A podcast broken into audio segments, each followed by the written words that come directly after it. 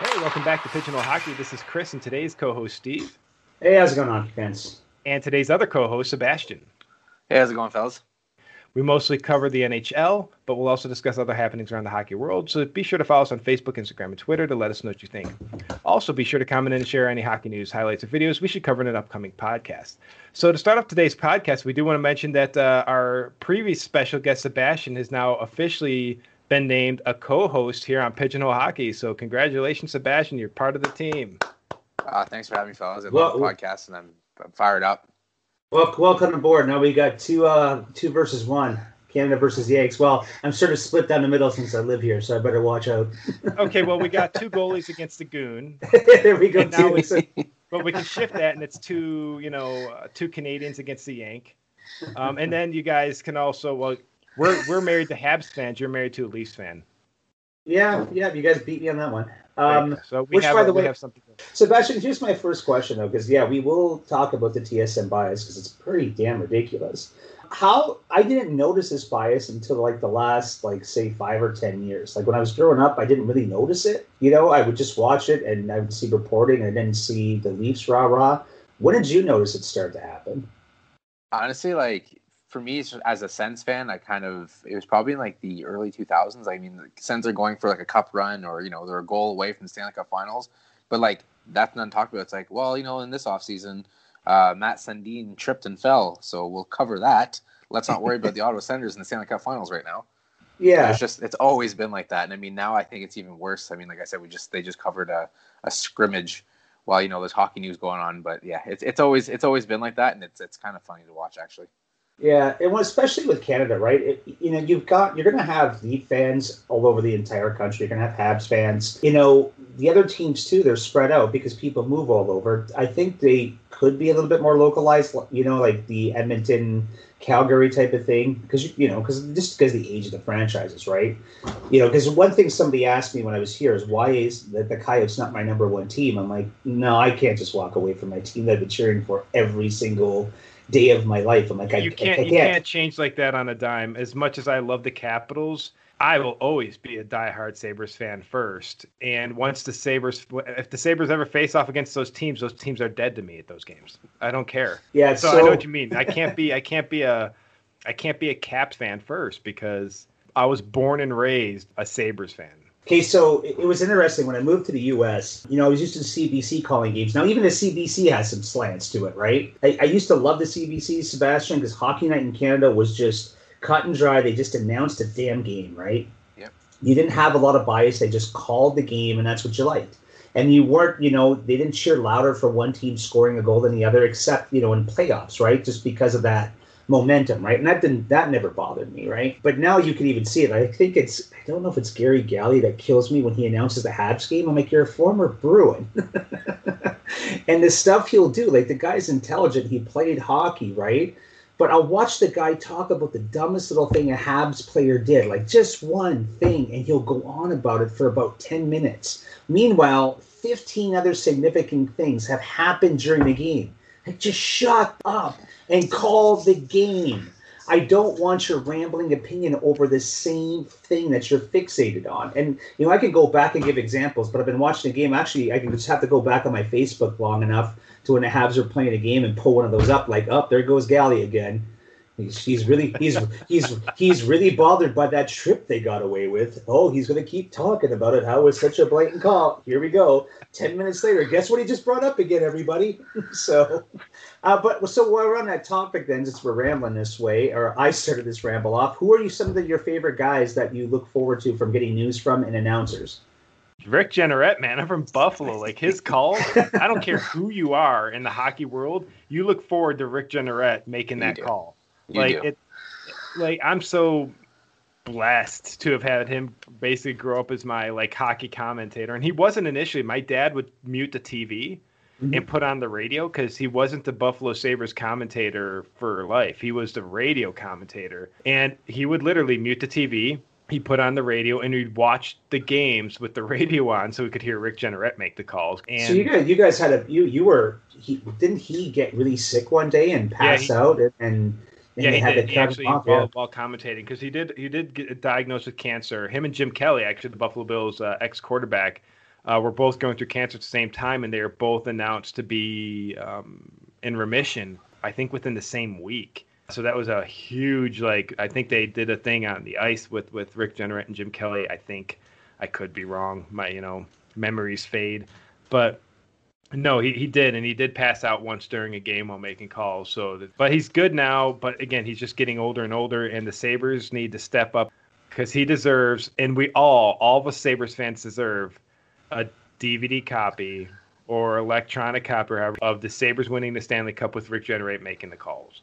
We all deserve that. And by the way, wasn't he the first one that coined that the coined the term up, uh, you know, uh, you know, top shelf and Mama hides Mama hides cookies? cookies, yeah. And then you watch everybody else trying to rip off that term and try to call it something else, right? They His I- best calls came off the cuff. He says he tried to prep some, but his best ones came off the cuff, like that Mayday. Mayday. He's yeah. like, you know, one was prepping for that. May wasn't a scorer. May was more the you know the tough guy grit. And when he scored that goal, he he said all I could think of was Mayday, and he just kept screaming it. But it's like the one of the most epic calls in NHL history because it's just it, it so perfectly fits the scenario. You know, it just honestly just I so much look forward to him making calls and everything. And I know Steve was pretty excited. You, you're really excited to hear his oh call. my god. yeah, so yeah, Mc, Mc, McGuire, I like how the Canadian here just went, "Oh my god." yeah, that's a, it's the other Canadian says the same thing. Like, no way, but it seems like Peter McGuire, they just give him a, an interview as a GM position for every single team. But you guys know the history of this this guy, right? When he was a G, when he was a GM of the Whalers, you guys you guys know what he did, right? No. No.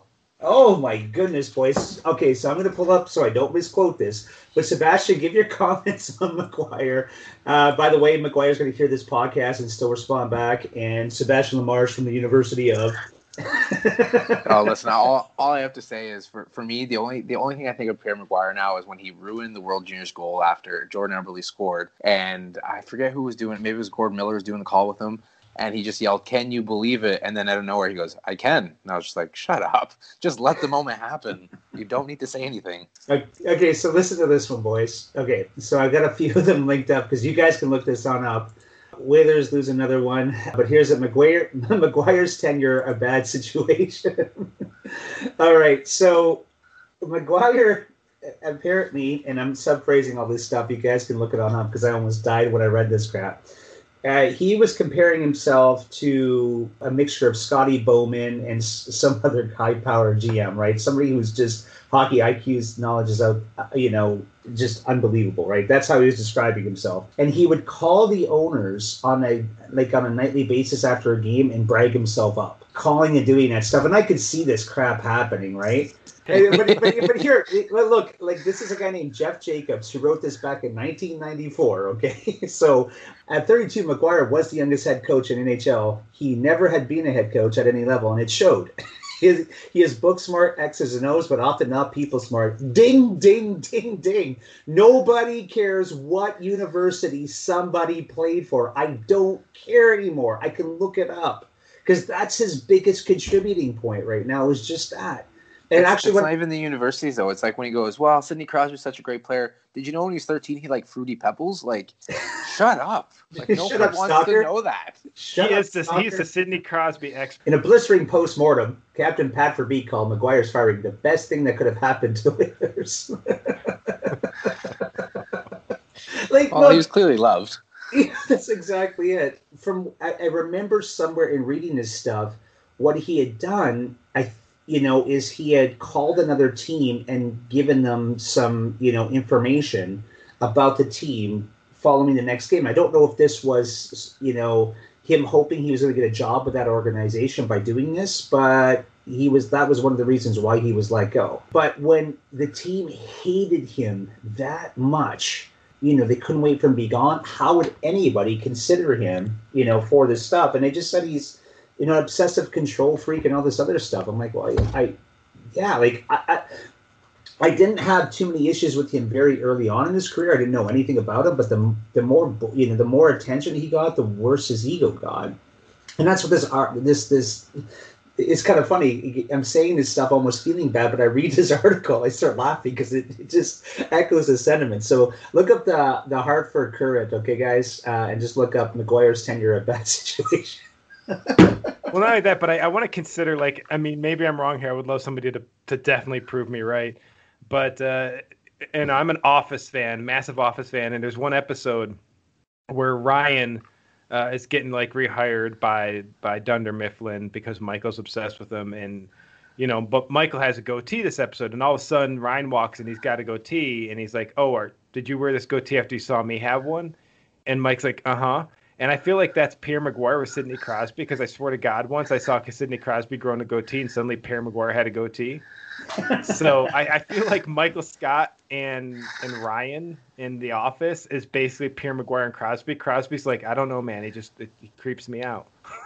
to be fair, for any Office fans listening, Pierre McGuire is the Ryan of the NHL. Let's be honest here. you mean the uh, the Michael Scott? No, he's kind of a mix. He's kind of like he would start the fire with a cheesy pita, and then yeah, he'd probably yeah. brag about it, and then he'd think he has all the power, even though he's like an intern. yeah, true. He's got he's got his. Uh, I'm going to business school, so yeah, that's that's Pierre McGuire. But uh, so yeah, yeah, so that yeah, so that so that guy, I think he just I think they just entertain him every time because you'll hear, well, McGuire's going to go interview, right? And you just know it's never going to happen because if it honestly happened, Coyotes, I, I, I wouldn't I wouldn't have cheered for you at all. I wouldn't have watched any game because it would have been this is McGuire's team. This is going to get epically bad, and then they truly so would have been, been any better than your previous guy. Shy, well, here's the thing about okay, so okay, so now we're going off on a whole other huge tangent, right? So let me. I found a, I found a pain point and I just poked it. yeah, keep, keep poking away. When Don Maloney was GM, he was building up. You know, he's the one that took you know got that team prepped and ready for their one magical run to the conference finals, right? And he wanted that bigger team to compete because literally you know, there was skill out west, but they were just wearing teams down with the size of their team, right? So he wanted to have that style of team, and then he he kept stocking up on draft picks, like they were so draft pick heavy. So when the Canadian owners came on in, they were just wanting to trade for everybody and trade away all these draft picks. Chayka inherited a team that was in good shape for a rebuild, right? Because Maloney got them there. Everybody was frustrated with Maloney. The Canadian guys were frustrated with Maloney because they just didn't think he did enough to keep pushing. But that team that competed in the conference finals had a two to three year span before that was it, right? And Maloney just after the second year when they missed the playoffs, like, no, that's it let's blow this thing on up. So Chayka came in and Chayka made a few good decisions, but then it's the it's the bizarre ones. Like even though I really like Taylor Hall, and I was like, well, he's here, I'm going to be excited that he's here, but I think we overpaid. They didn't have the cap room to have him, and what was Chayka thinking, right? Because it had to be in the back of his mind he was getting ready to bail because it didn't it wasn't too long after that trade that started falling apart with Chayka, right? So you just watch some of these other moves that he did. Like I just don't get Clayton Keller's contract, you know, after just a you know, just after a year. Like that was a huge contract. Bridge the kid. You know, don't give him that much of a choice. Give him a four million dollar bridge and then sign him because it's he was a lot of his stuff was trying to calculate, try to get ahead of the curve, right? And saying, hey, if, if Keller ends up panning out like a, you know, like a, um, who are they compared him to? To a Patrick Kane, then if we get him at seven point some million dollars, we're getting a steal. That's a huge if, right? Because that's really yeah, it's a leap. That's not yeah. how you manage a team. Yeah, but when you look at too, like what Chayka built, he tried to build a fast puck moving team and their defense was just too small. And they had nobody that could, you know, besides Crouse, so I give a ton of credit to, that could actually fight back, right? So I like literally, I go back to this game again because I always do. The Dallas Stars beat the ever living crap of the Coyotes right in front of my eyes, and it was almost like, what are you guys going to do about it? And there was nothing they could do about it. The Stars were a bigger, more aggressive team. So that's what Chayka built them into. Anyway, um, you know, pain points, and this is all came from you, P. McGuire. So P. McGuire, you inspired this chat. Um, let's take it back to a more positive note, though. Um, so, Sebastien, who do you like calling games? Uh, honestly, I to me, like I, as a Sens fan, we always we don't have anything that's great, but mm-hmm. I do love to tune into a Boston game, and doesn't matter who calls their games the accent and how biased they are, I just absolutely love it. Oh, so you like, love oh, you love listening, you love the Boston home feed because of the biasness. Oh, oh, it's so bad. I mean, Boston could be down 30 to nothing and they're still like, "Well, Boston is the better team." And I'm like, "Well, it's 30 to nothing, so maybe it's That is so on point cuz I'm with you when I'm when I'm watching these NHL games because you get a choice with the NHL network or not the NHL yeah. whatever, but the NHL package to watch the home or away feed. I'll almost always try to watch the home team's feed, even if you know, even if I'm watching my Sabres, I'm like, eh, if we're playing Pittsburgh, I want to, I want to listen to what Pittsburgh has to say about. But you're right. When I listen to Boston, I'm like, I give it about a period. I'm like, every, they can do no wrong. It's, it's, this guy's name's Jack something. I hate the guy with the Jack passion. Edwards. Jack, Ed, it, yes. So, so here's my thing with Edwards. Okay, so I could throw it out there. Edwards talks like he's Milan Lucic. He's that tough, and this is what cracks me up. Okay, because I remember him it was it was Benoit uh, Pouliot that the the Bruins were playing the Habs and something had happened. And I think Edwards was calling him a chicken. And I think Edwards leaned towards the fact that he could kick Pouliot's butt right? He went he just went off. I'm like yeah come on dude. You know and then the funniest part though was Pouliot was then on the Bruins roster the next year.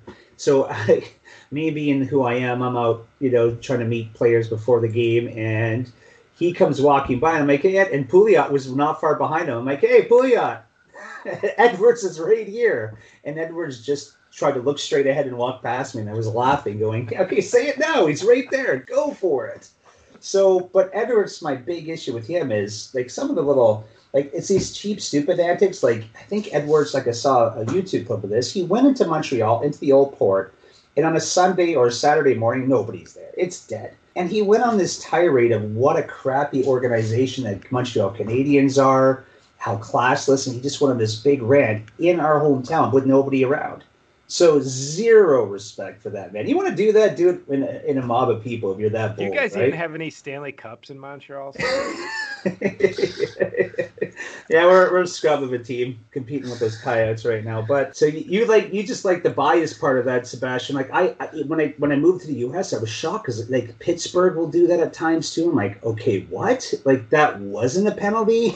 I don't know what you guys are ranting and raving about. Philadelphia was brutal at one point. I think Boston pops them, right, as far as bias goes. Um, another one, though, who I shouldn't hate, you know, I, I shouldn't hate because he was a backup goalie for Patrick Roy, but uh, the San Jose Sharks, he, he'll make stuff, and I'll be like, dude, you're so biased. I just don't understand. Call the game. I understand when you really want your team to win and you really clutch at it, but if I watch something and at first if my emotion gets the way of a call, the first thing I do is like, okay, first calm down and then watch the replays. And I'll watch the replays and go like, yeah, okay, I way overreacted. You know, or if I'm like, no, I still think that's in, the, I'll dig my heels in. But some of these guys kill me.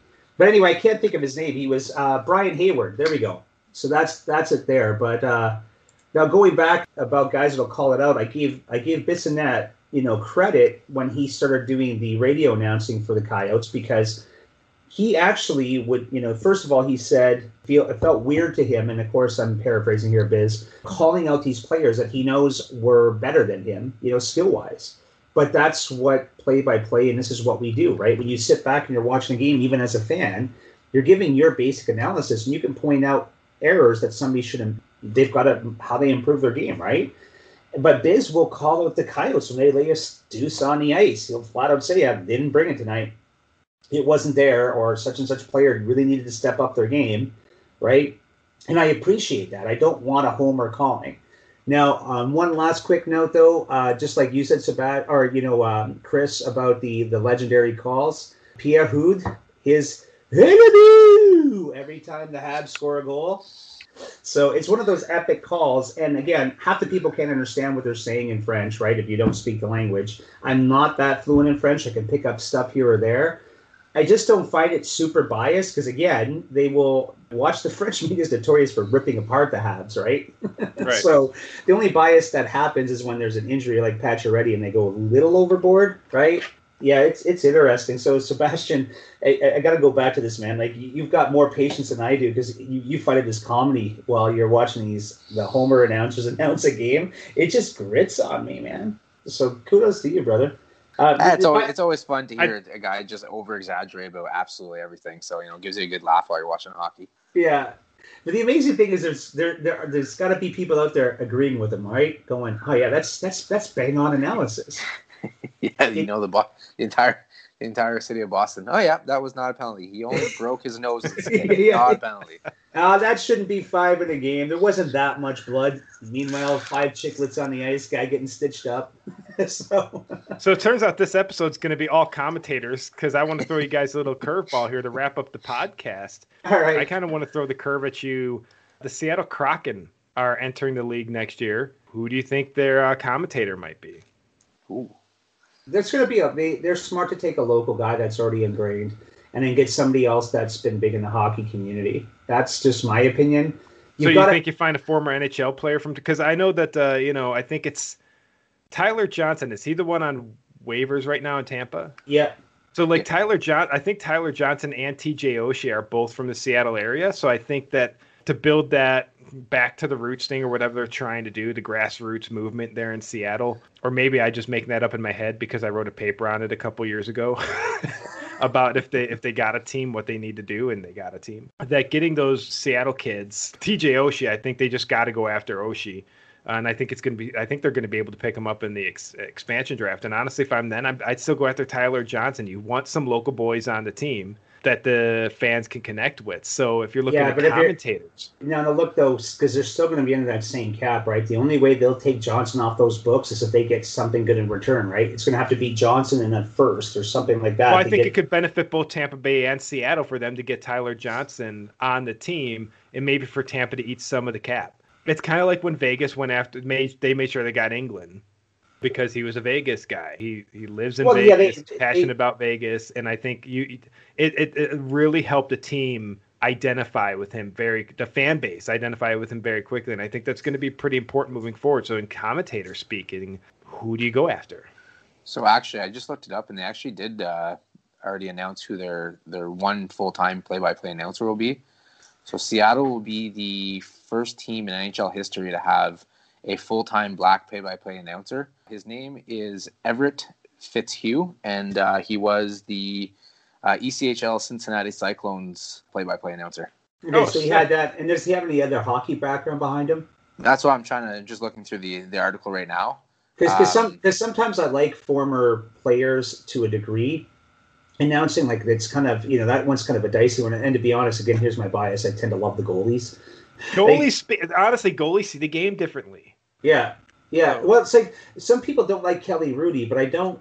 Normally, Kelly Hrudey's giving reasonable points in a game, right? Like everybody's goes off on their weird tangents at times, but I like Kelly Hrudey, except for some goalies. Hockey fans, uh, this this was the completely unplanned portion. We did not think we were going down this direction today on one of our more new, unique podcasts. yeah, sorry for the guys that got crapped on like McGuire. Sorry, but not sorry. But Not uh, at all. boys, boys, good discussion. Yeah, it was a great discussion. I'll have to re-listen to it to, to figure out how to describe this episode. It's just going to be the commentator episode, uh, NHL commentators who we like Just- and just just call it call it the McGuire tangent.